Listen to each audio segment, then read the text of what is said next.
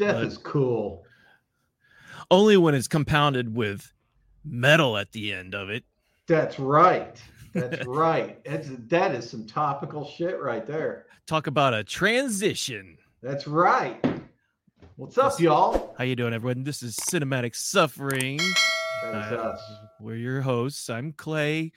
I'm Jason. And welcome. We're switching it up. We're switching it up. I identify as Jason this week. Yeah. I identify as Clay. I'm very focused on getting my artwork out for everyone to see.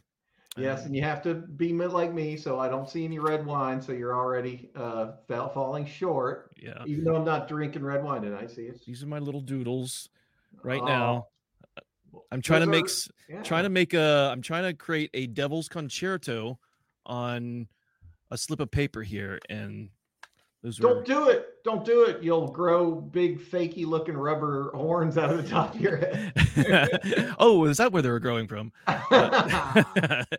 Yeah, so we watched Death Metal. We've watched Death Metal several times now.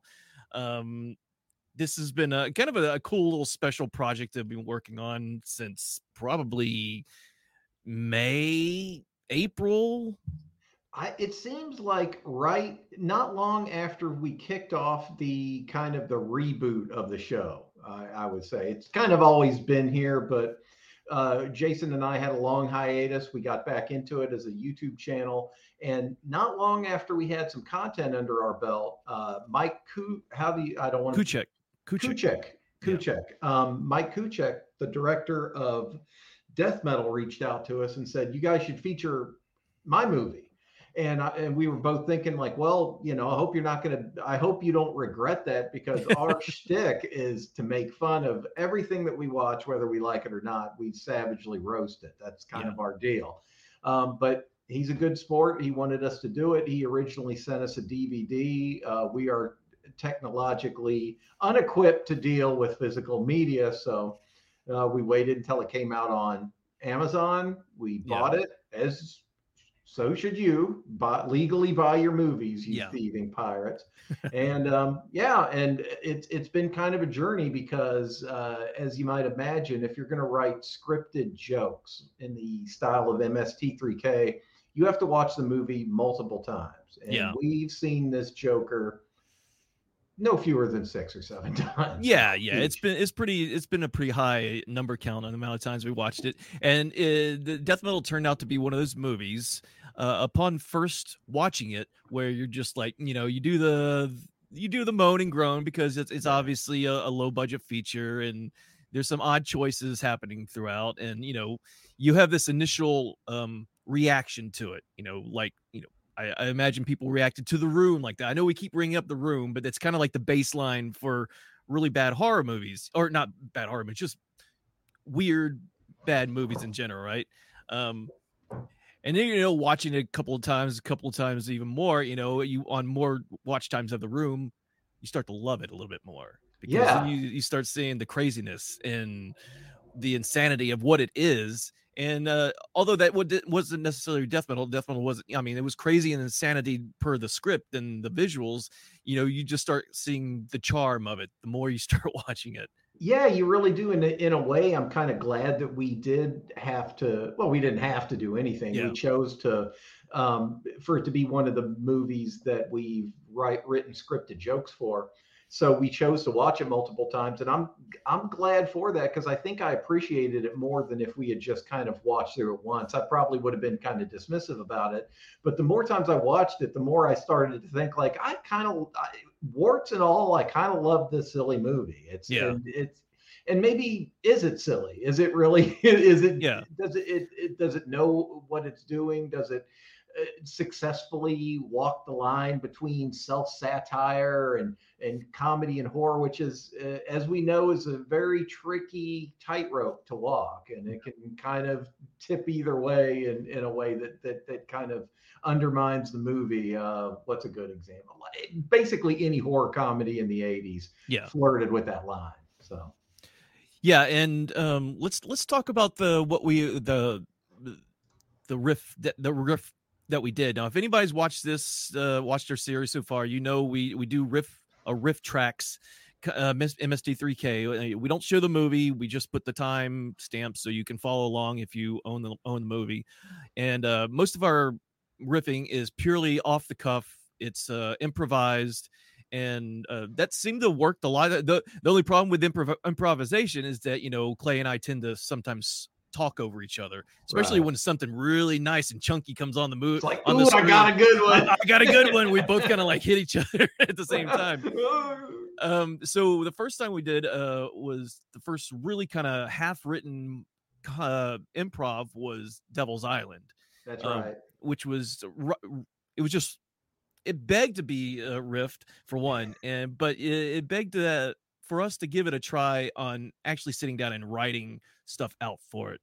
I want to say, Clay, you did a hell of a lot of heavy lifting on that one. You did a lot of writing. I came in and, you know, maybe added my 2 cents. And then when we watched it, of course, you know, we improv'd quite a few things, but it certainly wasn't the most perfect riff. You know, we got lines wrong. We would realize we were mistaken about certain things, and realize it's a tough process. It is. Yeah. So with Death Metal, we wanted to do something a little bit more special. We wanted to really, and we did. We went through and practiced the lines. We realized what couldn't fit, what you know, and we even went back and re-recorded several things to kind of fit in into the narrative where we actually wanted it to be. And it was a tough one because Devil's Island was easier in a way because there were such long stretches where the characters weren't saying much. So it was very generous in that way that it gave us the breathing room to write our jokes and insert them into the narrative.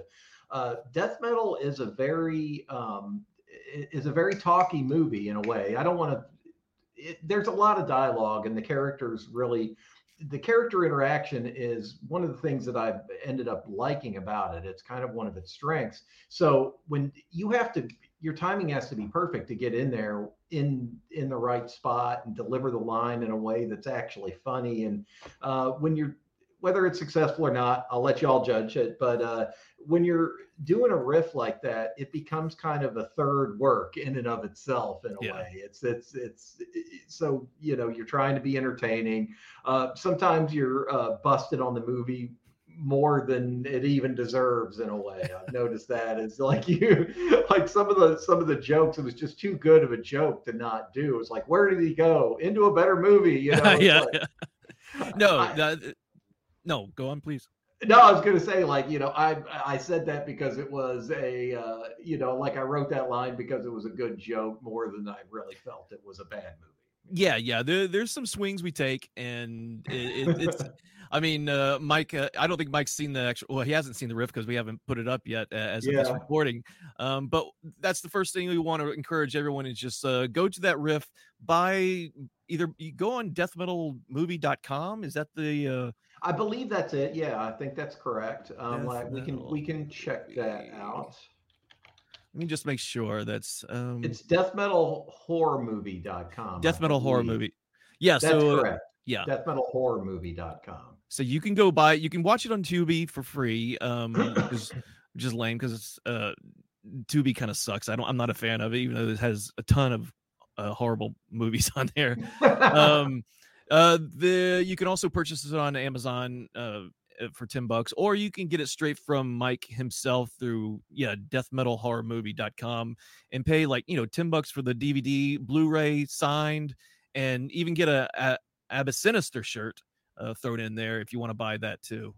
So I ordered 2 of them because I know a good deal when I see one. Yeah, I ordered it. I bought it. I bought it on Amazon, and then I just ordered straight through him a shirt and a Blu-ray copy. So, yeah.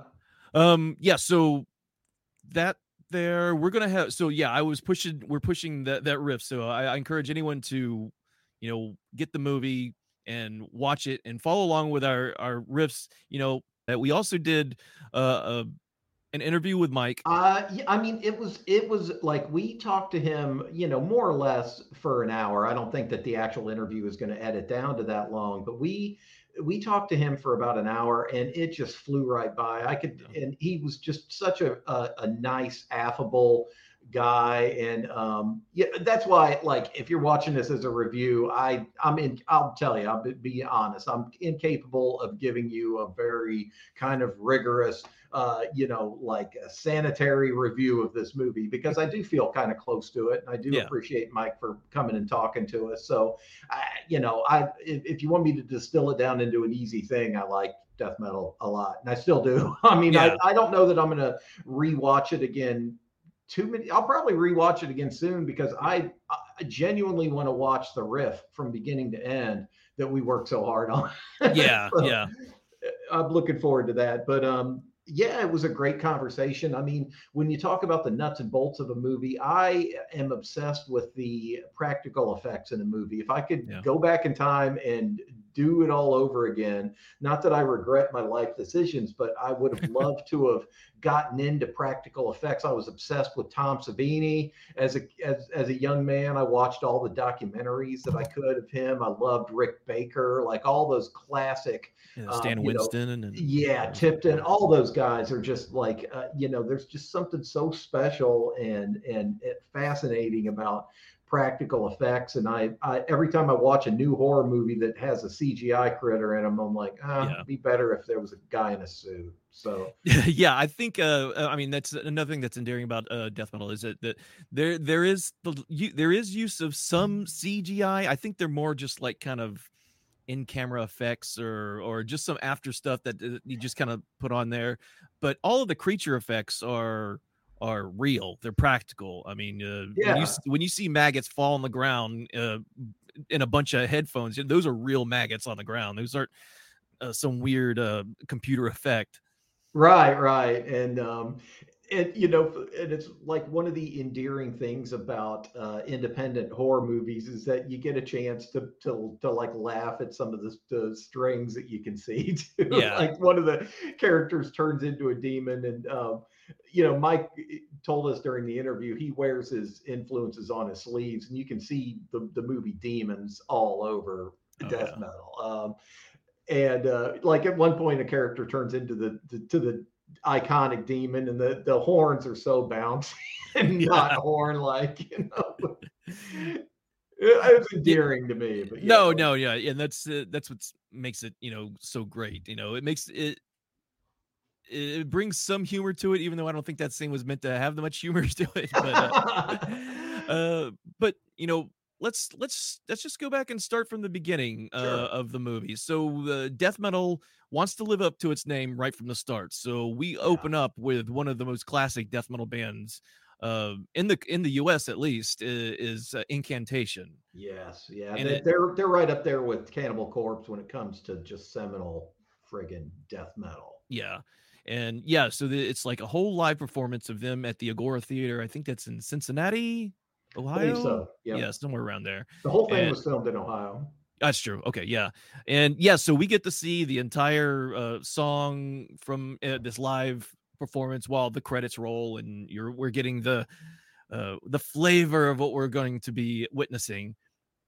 And it's kind of like this serious, you know, ooh, it's really powerful. It's a great song. I can't remember what the name of the song off my head just is, but we kind of transition from that to the folks in this fictional metal band called Abyssinister.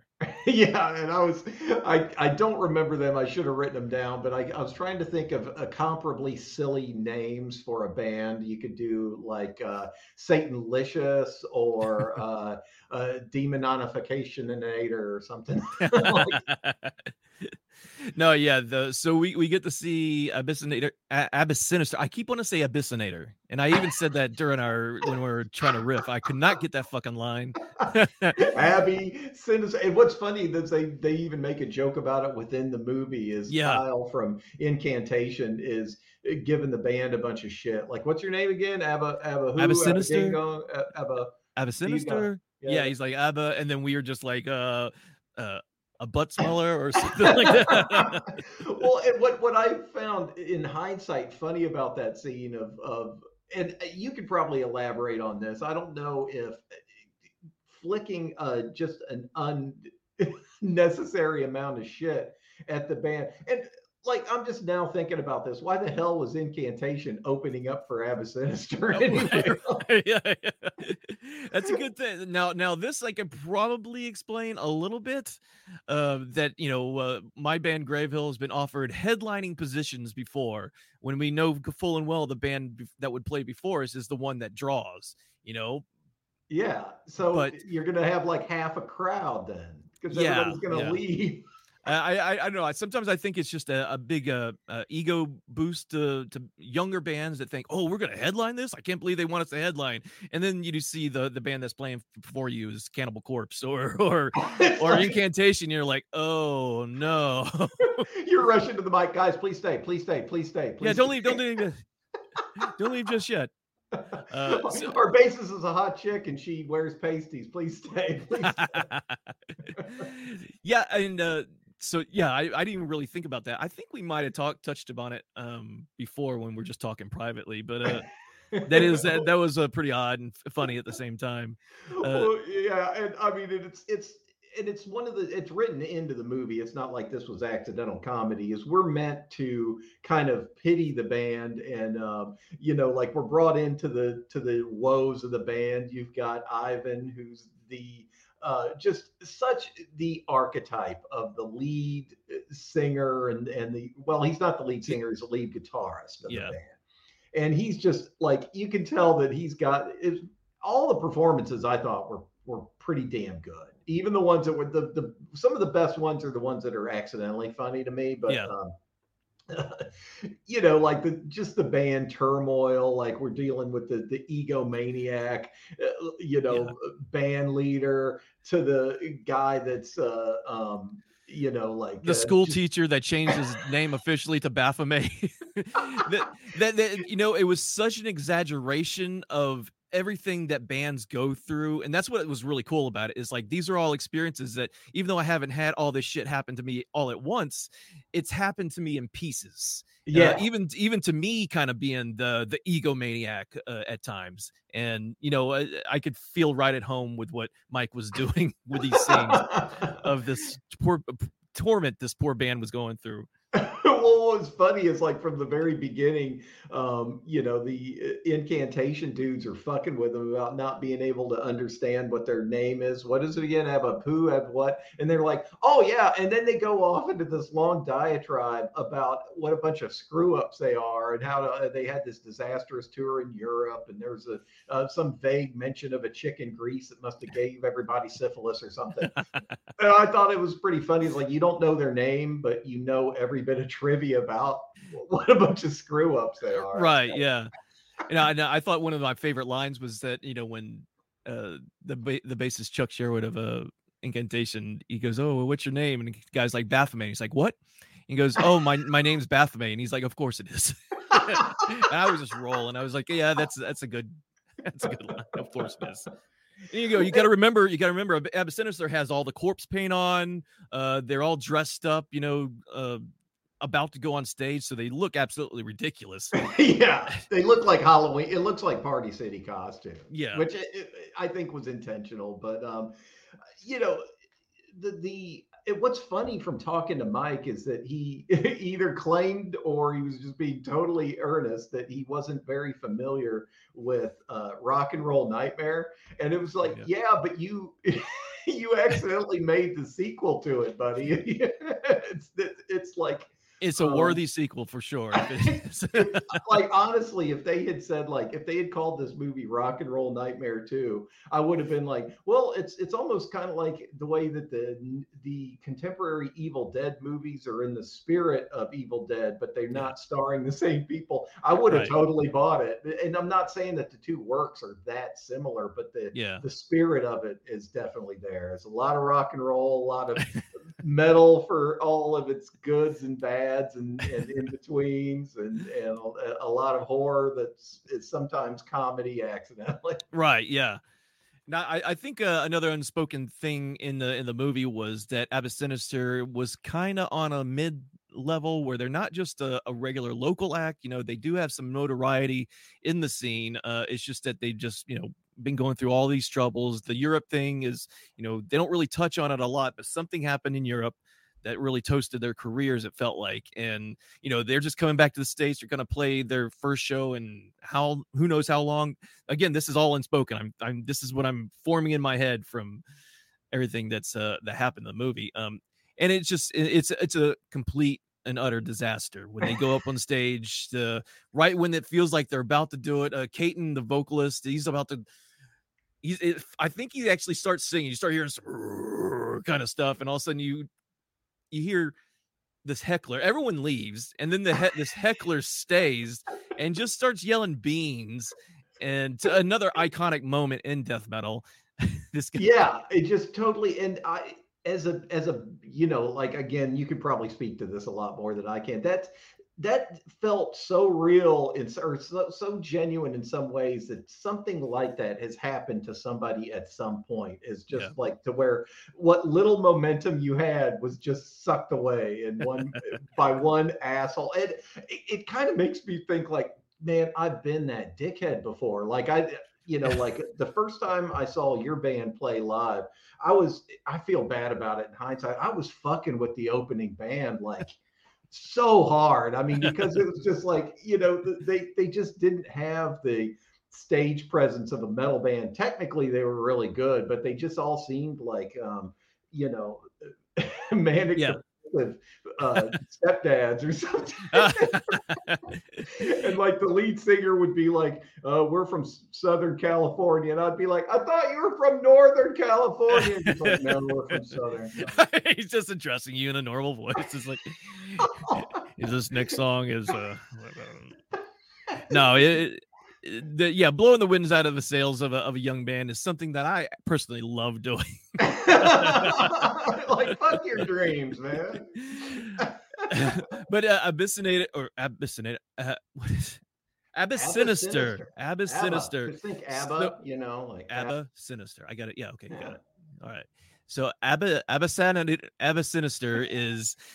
It does have some leverage. They get some kind of gig with a professional music producer, is someone who's always been people have been wanting to work with him for a lot. The enigmatic Fleming.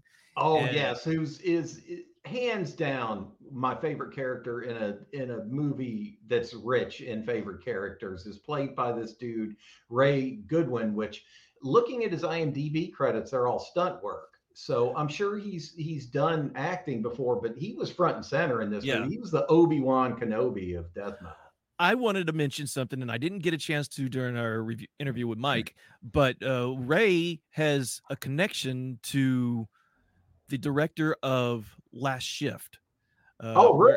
He played a stunt coordinator or a stunt player on the movie Malum, which is basically a remake of Last Shift. And I thought, oh, that's how coincidental that, you know, a movie, I guess it's not that. I mean, it's all underground horror, right? But I'm sure that it's very incestuous with who they use and everything. But it was really kind of cool. Just a little bit of trivia there. Oh, yeah, that is. And, you know, we went in pretty hard on Last Shift, as I recall. Oh, yeah. We may give Malum a chance to see what he changed, if there's any story changes. So, but enough about that. That horrible. Yeah, we're here to talk about Mike Kuchek's work of death metal, but I don't want to give away too much of it, because, you know, like, I genuinely want you to buy the movie. It's if you're a horror fan and you like independent, like really kind of DIY spirited movies, it's kind of like, it's inspired by all the old, like, movies that you probably love, like that. Yeah. If you're a fan of Rock and Roll Nightmare, movies like Trick or Treat, stuff that's got like that wears its heavy metalness on its sleeve, right, and allows you the ability to chuckle at it, you should definitely check it out. You know, criticisms of the movie, I mean, they're just kind of like basic criticisms of everything we've already pretty much watched, you know, just some of the odd camera choices. I think we kept seeing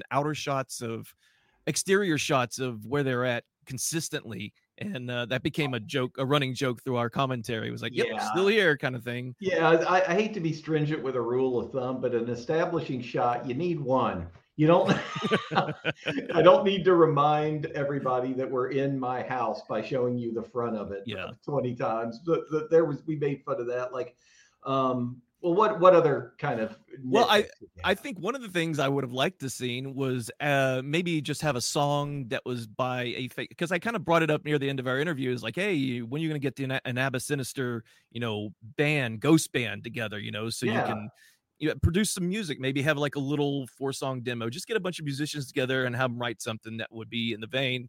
And I thought that was going to be a part of the movie, that we were going to actually hear some original music from the band. And we didn't actually get to hear that. We heard stuff mostly from the Devil's Concerto.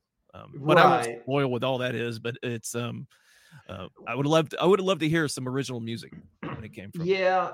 And it's, I'm sure he doesn't like, I'm sure that most horror directors don't like you to immediately go towards Scooby-Doo as a reference, but like Scooby-Doo had music in it. I know. There was like accurate to what was going on in the scene. Yeah. I mean, that may have just been just his production schedule and the money issue and everything, that maybe he just couldn't get all that stuff together. But it's still a dream. It's still hopeful. It's still in the air. I say it's still in the air. You can get some musicians together, get an Abyssinister, and then you can sell their little demo on your page. So yeah, there you go. Like almost a prequel to Death Metal. Right. If I had to pick on it, and like I mentioned, all the obvious stuff is I kind of find to be what makes it charming. So like the cheap looking special effects, some questionable cinematography here or there. I'm not going to fuck with it about that. It's like you got your movie made, awesome. The thing that I would say about it is the main MacGuffin of the movie is the Devil's Concerto. It's basically the Necronomicon of the movie. I felt like it didn't have a hell of a lot of teeth to it. Like it just, kind of with the Necronomicon and the Evil Dead movies, that thing just resonates with evil, having just seen the cover of it. Yeah. The Devil's Concerto just didn't seem to there didn't seem to be any kind of reasons for it. It didn't seem to be thought out that well about why it turns everybody evil.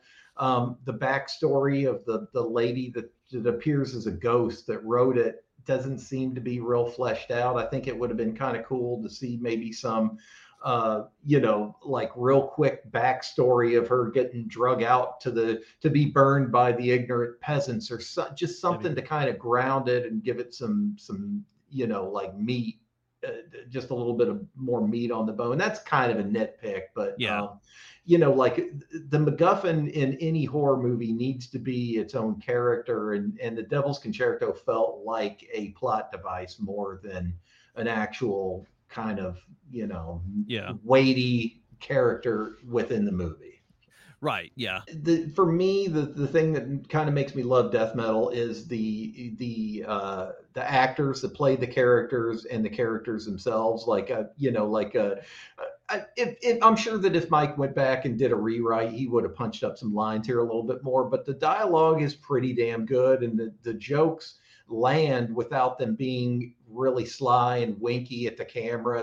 There weren't these groan-worthy fourth wall breaks that you see in some movies. So I enjoyed that. Yeah, our nitpicks are small and few.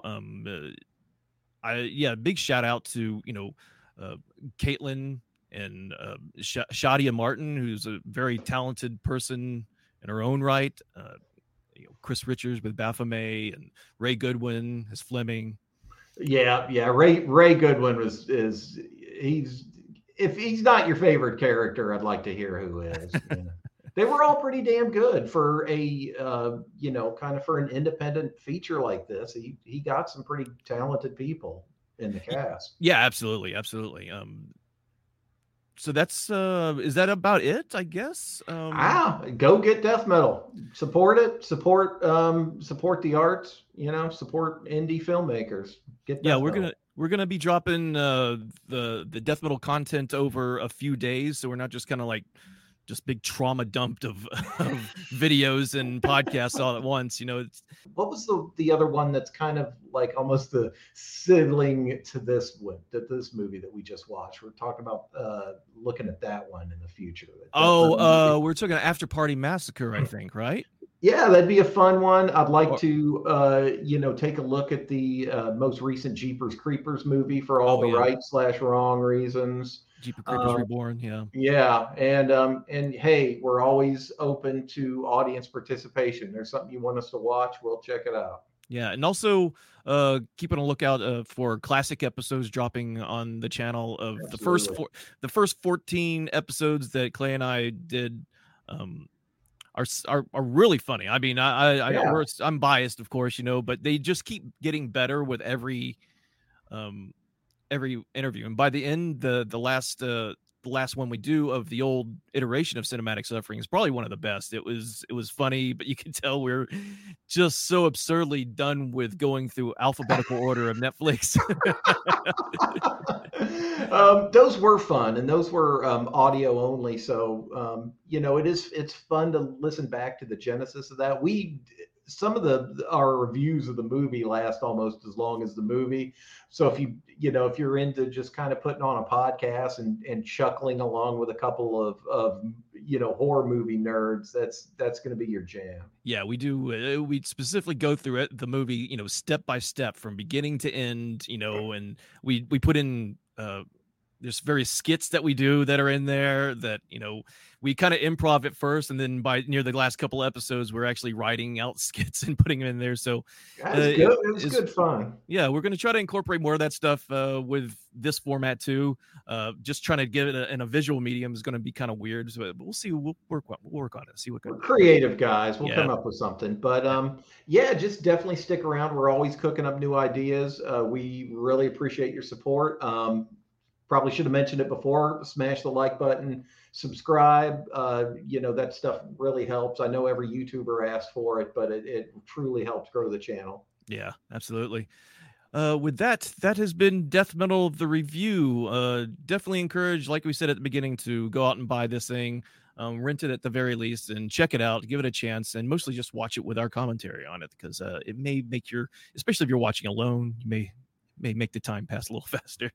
Yes, I highly encourage you to do just that. Until next time, thank you, everyone. I'm Clay. I'm Jason. I'm actually not Clay. Jason. Yeah, I'm Jason. Yeah, there we go. Thanks for joining us, guys. Talk to you later. Peace out, y'all. Embrace it.